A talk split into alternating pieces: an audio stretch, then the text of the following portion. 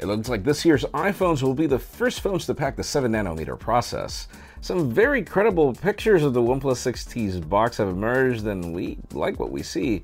And Samsung is even bringing a triple camera to its Galaxy A line this year or next. I'm Jaime Rivera, and uh, back on the green screen, back in New York.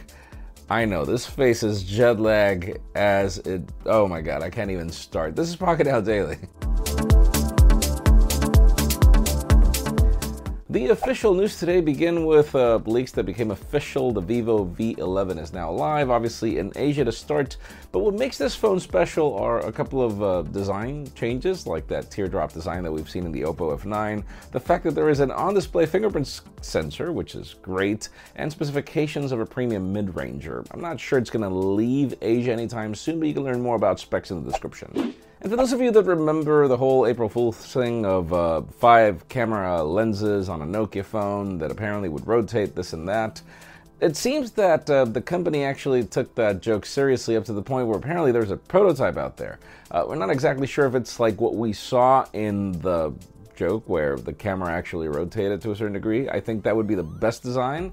Uh, this one actually looks very weird. It looks very sci fi, but hey, you never know.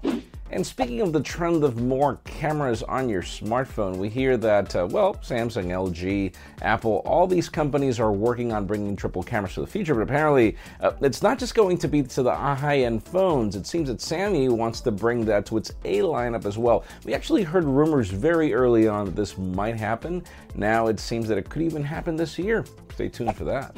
Let's move the spotlight over to one of the phones that I'm looking forward to most lately. That's the OnePlus 6T. We've covered so many rumors, and the whole Vivo design actually could have something to do with the OnePlus 6T because the leaked photos that just emerged show us the box, show us uh, certain uh, literature that uh, points to that teardrop design in addition to an on display fingerprint scanner.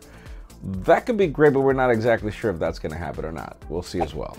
And finally, the hot news today, believe it or not, have to do with iPhones. Uh, we are just a week away from the event, and we've just been surprised by the fact that apparently this processor for the next generation iPhones is bringing the 7 nanometer process. And I just came from Berlin where Huawei touted that uh, they were the first at 7 nanometer, which brings uh, 30% more efficiency and etc.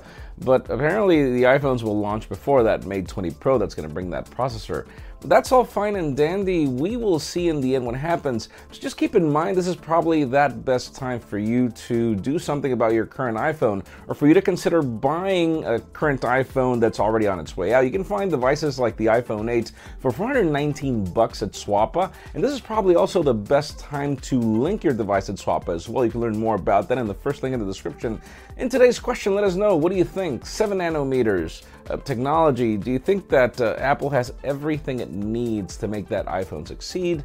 Because in my case, I feel that if they get a better camera and bring the headphone jack, that'd be great. But leave us a comment down below. We'd love to know your opinion. Friends, again, if you want to get the news earlier, follow us on PocketNow.com and subscribe to both our channels, English and Spanish, for more videos like this one. You can follow me on Twitter, Jaime underscore Rivera, on Instagram at Jaime Rivera. Please give this video a thumbs up if you like what you saw. I'm Jaime Rivera. Thanks so much for watching. We'll see you tomorrow.